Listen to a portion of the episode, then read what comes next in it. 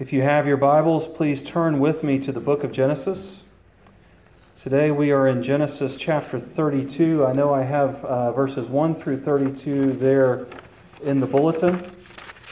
But as I prepared this week, uh, the sermon kind of got out of hand, so we're going to split it into two. And we're only going to read through 21 today and study that. Although the two are, are pretty much a whole, um, they just became one extremely large sermon, so we'll turn it into two normal sized sermons. So um, please read with me as we begin in Genesis chapter 32, verse 1. Jacob also went on his way, and the angels of God met him. When Jacob saw them, he said, This is the camp of God. So he named that place Mahanaim. Jacob sent messengers ahead of, him to his brother Esau in the land of Seir, the country of Edom. He instructed them, This is what you are to say to my master Esau. Your servant Jacob says, I have been staying with Laban and have remained there till now. I have cattle and donkeys, sheep and goats, men servants and maidservants. Now I am sending this message to my Lord that I might, that I might find favor in your eyes. When the messengers returned to Jacob, they said, We went to your brother Esau, and now he is coming to meet you, and 400 men are with him. In great fear and distress, Jacob divided the groups, the people who were with him, into two groups, and the flocks and herds and camels as well. He thought, If Esau comes and attacks one group, the group that is left may escape. Then Jacob prayed, O God of my father Abraham, God of my father Isaac, O Lord, who said to me, Go back to your country and your relatives, and I will make you prosper. I am unworthy of all the kindness and faithfulness you have shown your servant. I had only my staff when I crossed this Jordan, but now I have become two groups. Save me, I pray, from the hand of my brother Esau, for I am afraid he will come and attack me, and also the mothers with their children. But you have said, I will surely make you prosper, and will make your descendants like the sand of the sea, which cannot be counted. He spent the night there, and from what he had with him, he selected a gift for his brother Esau 200 female goats and 20 male goats, 200 ewes and 20 rams, 30 female camels with their young, 40 cows and 10 bulls, and 20 female donkeys and 10 male donkeys. He put them in the care of his servants, each herd by itself, and said to his servants, Go ahead of me and keep some space between the herds. He instructed the one in the lead when my brother Esau meets you and asks, To whom do you belong, and where are you going, and who owns all these animals in front of you? Then you are to say, They belong to your servant Jacob. They are a gift sent to my lord Esau, and he is coming behind us. He also instructed the second the third, and all the others who followed the herds. You are to, to say the same thing to Esau when you meet him. And be sure to say, Your servant Jacob is coming behind us. For he thought, I will pacify him with these gifts I am sending on ahead. Later, when I see him, perhaps he will receive me. So Jacob's gifts went on ahead of him, but he himself spent the night in the camp. Let us pray. Our gracious God and Holy Father, we come to you today humbly. We come to you today as your people seeking to know more about you and seeking to know more about ourselves as well. Seeking to know how you would have us live and seeking to see how you meet us in the lives that we live. And so, Lord, open our eyes today so that we might see your glory. Open our ears today so that we might hear your grace. We pray this in Jesus' precious name. Amen. So Jacob has left his, his, his uncle Laban. They have set up this, this place that reminds each of them that if they cross this boundary headed back either for Jacob into uh, the land of Laban or for Laban into the land where Jacob is going to live, that uh, um, there will be aggression between the two of them if they recross this boundary. And so Jacob enters the land, or begins to enter the land that he has been promised. He's coming in into a different area than where he left. Remember, as he left, he went through Bethel. He had this vision of God and the, the angels on the staircase. And as he begins to re enter, as he considers re entering the promised land, the land of his parents, the land where he grew up, the land that God had promised was his, he has another vision of angels. Now, it's, it's interesting that Jacob's time away from the promised land is bookended by these two visions of angels and encounters with God. Although this vision of angels and encounter with God is, is spread out more for us over a couple days, and we'll look at the encounter with God next week.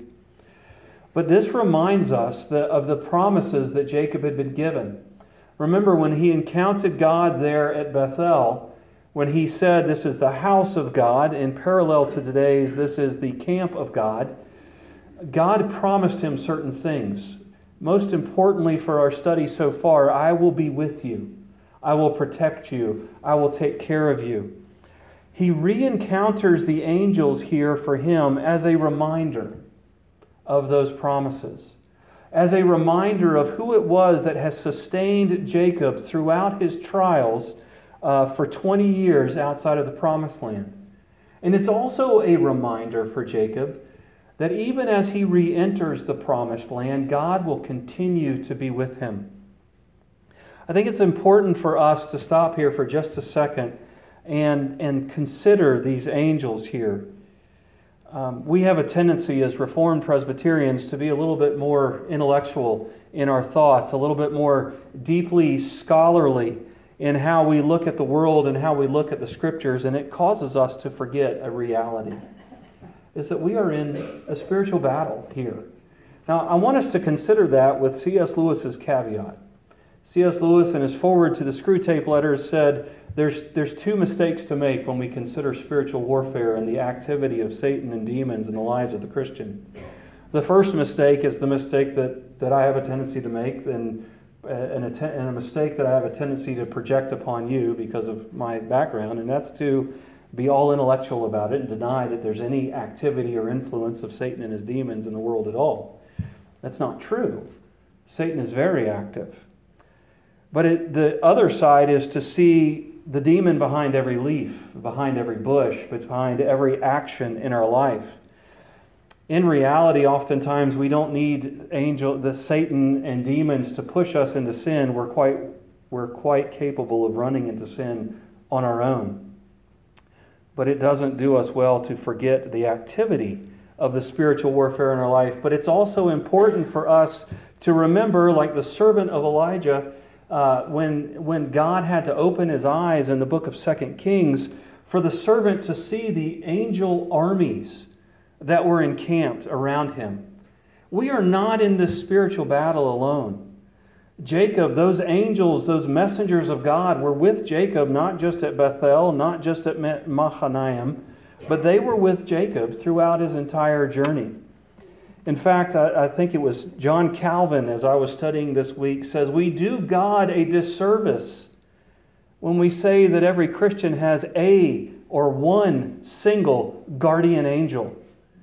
The reality is, Calvin goes on to say, is that we have armies of guardian angels around us, and we, we hurt God's glory. And all that to say is that as we struggle, as we wrestle with evil in this world, we're not alone. God has provided his armies for each and every one of his children as protection from the, the, the angels and the armies of Satan. We don't see them behind every leaf, but we also don't deny their reality, but we remember their reality in the context that God has create, provided his own armies for us. So, as Jacob moves into the promised land, I want us to look at four things that he does. We're going to consider that Jacob prays. We're going to consider that Jacob prepares. I'm sorry, it's only three things. I can't count today. He prays, he prepares, and he proceeds. So, Jacob enters the promised land. And as he does so, he realizes there is something he needs to take care of. He needs to take care of his, relation, of his relationship with his brother Esau. Now, we're told here that Esau is already living outside of the promised land. He has probably uh, been blessed uh, in much the same way that Jacob has, except he has also been blessed with a military force which we'll consider here in a few minutes. But he has moved to Edom, the land of Seir, and he has displaced the residents there. And he is living outside the promised land, but Jacob knows, I left here on bad terms with my brother.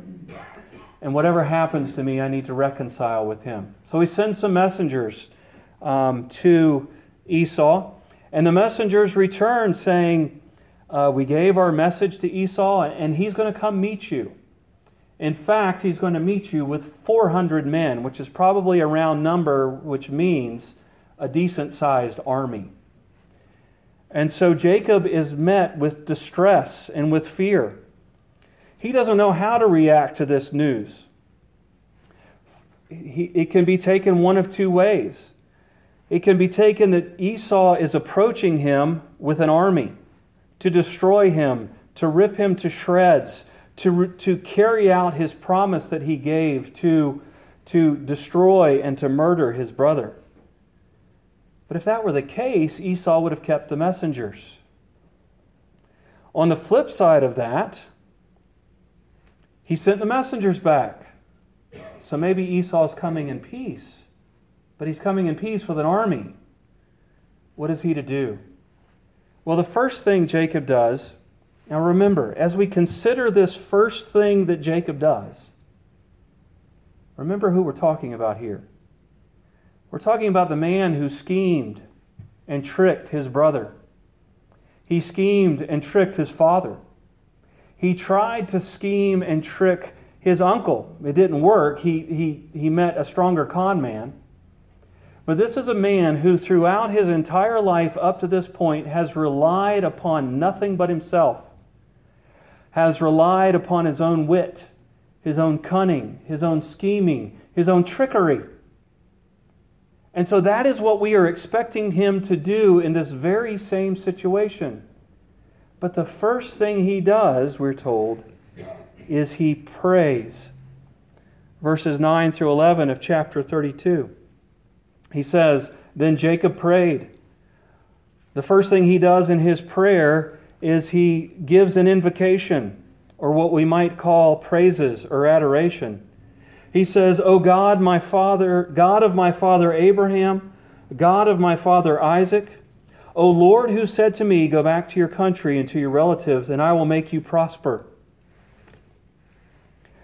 Jacob begins by praying to the God to God in exactly the same way that God revealed himself to Jacob back at Bethel. As Jacob considered the being that sat above heaven and earth, that being addressed Jacob by saying, I am the God of your father Abraham and the God of your father Isaac when we pray, when we praise God in our prayers, we are to do so as God has revealed himself in his word. God has told us who he is. God has told us what we, he has done. And so then when we praise God for who he is and for what he has done, we do so uh, with the example of how he has revealed himself to us in Scripture.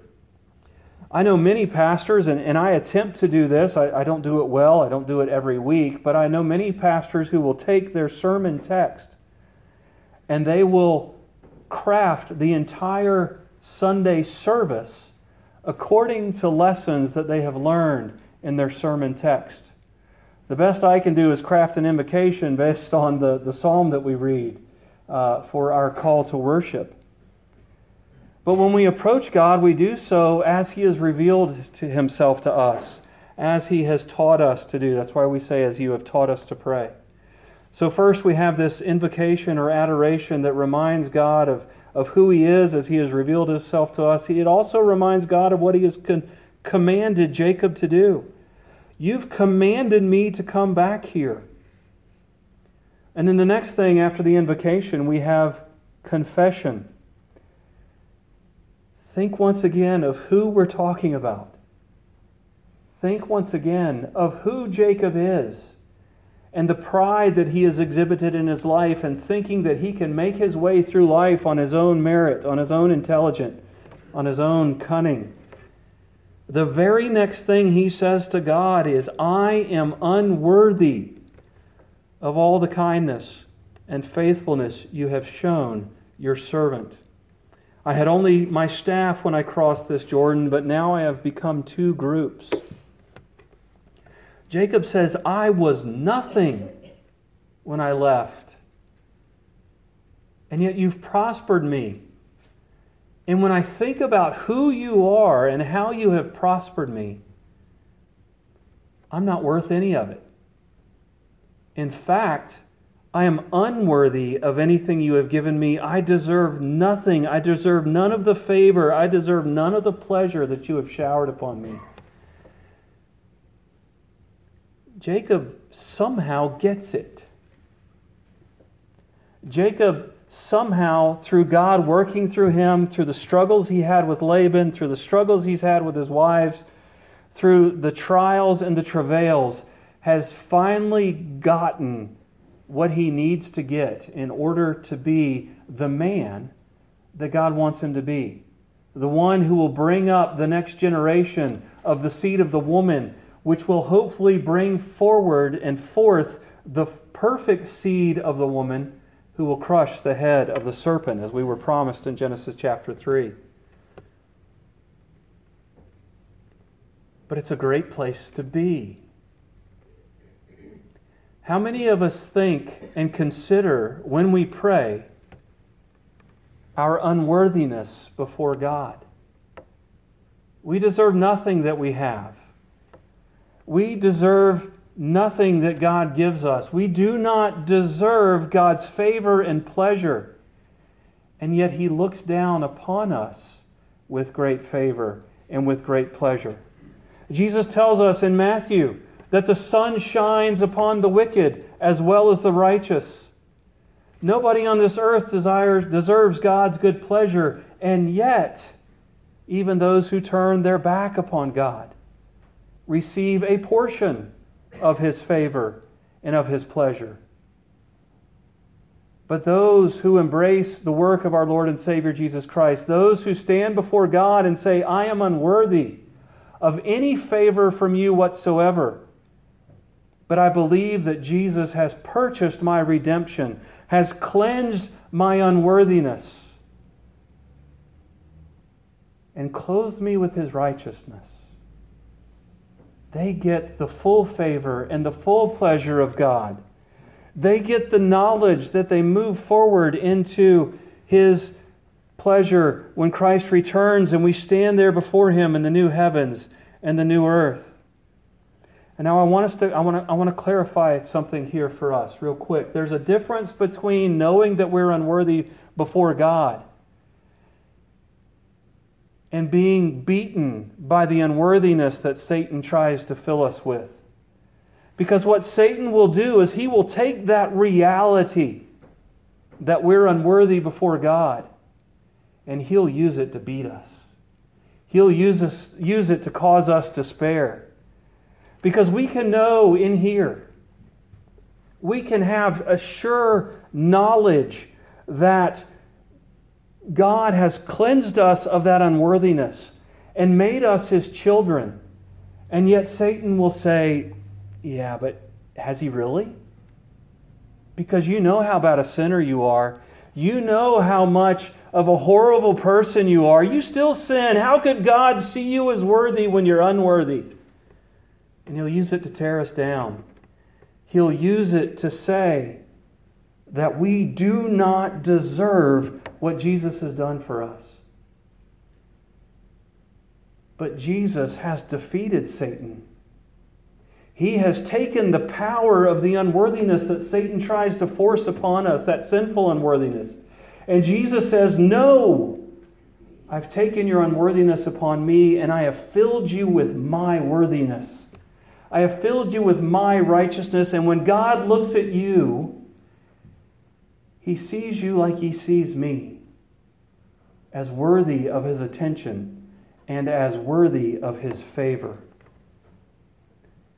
The next thing we see in his prayer is this petition. God, this is who you are. You are God of my father Abraham. You are God of my father Isaac. I'm not worthy of your attention, but you have poured it upon me. Save me from my brother, for I am afraid he will attack or he will come and attack me and also the mothers with their children. We have this weird idea in the church sometimes, and, and I think it comes from a good place. We try not to be prideful, we try not to be uh, selfish and arrogant, but we have this idea that we don't pray for ourselves, we only pray for other people. But, brothers and sisters, what's the, what's, what does he pray for here? Save me from the dangers of living in this world. Look, God, I have made my brother Esau angry, and I'm afraid that he's coming to get payback for what I did to him. Save me. How many times we find ourselves, we talked about this in Sunday school today, how many times we find ourselves in danger because of our own sin? How many times we find ourselves in fear because we know there are consequences to things we have done? Sometimes we've got to live through those consequences, but even in the middle of that, Lord, save me from these things. Save me from living life in a world that is dangerous. Save me from the attacks of the evil one who is trying to make me feel less worthy than I am. Save me from the persecutions of the world around me. Save me from living, from the difficulties of living life in a dangerous and violent world. And then the last part of his prayer is his confidence and motivation. So he's called upon God, he's confessed, he has asked God for what he wants, and then he reminds himself and God of the promises, the confidence and motivation that is there, the confidence that Jacob has. Save me because you have promised that I will prosper. You have promised that I will have descendants like the sand of the sea, which cannot be motivated. God likes us, likes it when we pray and remind him of what he has promised to do for us. Lord, you've promised to work all things for good. Lord, you have promised to see me safely through. You've promised to give me healing. You've promised to give me forgiveness. You've promised me all these things. Those things give us confidence to pray to God. But they're also motivators for God. Not that He needs our motivation. God is trustworthy, God is sovereign.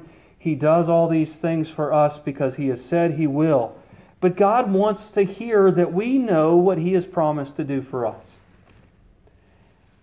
Because it gives us confidence in Him. It gives us a foundation to rest upon that, Lord, you've promised to do these things for me. I can ask you to do them because you're a God who keeps his promises. And so the first thing Jacob does is pray. The second thing Jacob does is prepare. Now, what do we have a tendency to do a lot of times when we're in a difficult situation? We, we sometimes, if, if, if we're honest, it's only sometimes, but if we can remember, we pray. But typically, what do we do when we pray? We sit back and we say, Okay, God, I've prayed, take care of everything. But no, God uses ordinary means we've talked about before. God uses the everyday activities of life to answer prayers oftentimes, to work in our lives. So Jacob doesn't just pray and then sit back and wait for life to happen to him, he prepares. God has sanctified the trickery and the cunning of Jacob. He's now able to look at this situation and say, okay, I've sinned against Esau. I've stolen his blessing. And so I am going to give a huge sum of my wealth to repay him for what I have stolen from him. To, to, to make it right between him and me. I stole, the, I stole his birthright, which was the access to Isaac's current possessions. I stole his blessing, which was access to the future prosperity that he had. So I am going to repay him what I've stolen from him. And I'm going to trust God to take care of me and to bless me as he has promised. He makes provisions for Esau. He gives these, these goats, these sheep, the donkey, all, all these different animals. He gives them to Esau. He protects his family by, by breaking them up into two groups and kind of sending them off in two different directions. That way, if Esau gets one half of the family, the other half of the family is still protected and the promises of God can go. Brothers and sisters, when we pray to God to help us out of a, of a difficult situation, he's, He expects us to work as well. He expects us to plan. He doesn't expect us just to shut down. He expects us to continue to move forward into life. And that's the next thing that Jacob does. He's prayed, he's prepared, and now he proceeds. He sets his plans in motion. He sends the, the, the, uh, uh, the messengers off with the gift for, for Esau. He sends his family off in two directions so that there can be a, a buffer of distance between them and Esau. And we've given this picture that he himself is getting ready to cross the river and enter the promised land. He's like, okay, I've done everything I can. I know that God's in charge of this whole thing. I'm going to go ahead and take my lumps. I'm going to go meet my brother Esau, and whatever happens may happen. In fact, that's what it says here when, it sa- when he tells the messengers to tell them that, you know, um, I will leave myself to your mercy. Um, he says, May I find favor in your eyes. Basically, what he is saying is, I'm here to apologize and to reconcile. Do with me what you will. And Jacob boldly walks into that. Oftentimes, we allow fear to paralyze us. We look at situations that are difficult, that are dangerous, sometimes of our own creation, and we get paralyzed, do we not? I have this tendency, it was, it was one of the biggest problems I had with the last man that I worked for. I, I knew I was going to have to give him news that he didn't want. And I didn't want to hear his reaction to the news that I was going to give him. One of his, maybe one of his employees had broken a tool that was going to cost us $500 to replace. I didn't want to hear about it. I didn't want to hear his reaction to it, so I wouldn't go talk to him right away like I should. And then it would begin to compound because then I realized, well, now he's probably going to be more mad at me because I didn't go to him initially all right, so I'll put it off just a little while longer. Oh man, now he's going to be even more mad because I've waited two days now. And then we just put it off a little bit longer and a little bit longer and a little bit longer, and the fear paralyzed.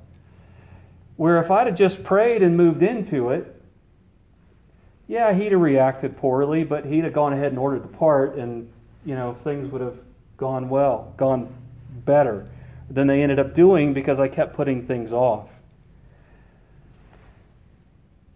Sometimes we're in dangerous situations. Sometimes we're in situations of persecution. Sometimes we're in situations where we just don't know what's on the other side of the next step in our life. What we learned today from Jacob is that we're to pray to God, that we're to prepare for that next step. And we're to go ahead and proceed into our life in the confidence that God will take care of us, in the confidence that God hears us and in the confidence that God answers us. Let us pray. To the great God above, we do thank you for the opportunity to approach your throne. We thank you that you're a God who hears us. We thank you that you are a God who reveals himself to us. And Lord, when life is scary, you're a God who sees us through. Lord, help us to pray to you. Help us to prepare to move forward in our lives for you and help us to proceed in the knowledge that you take care of us. I pray this in Jesus' name. Amen.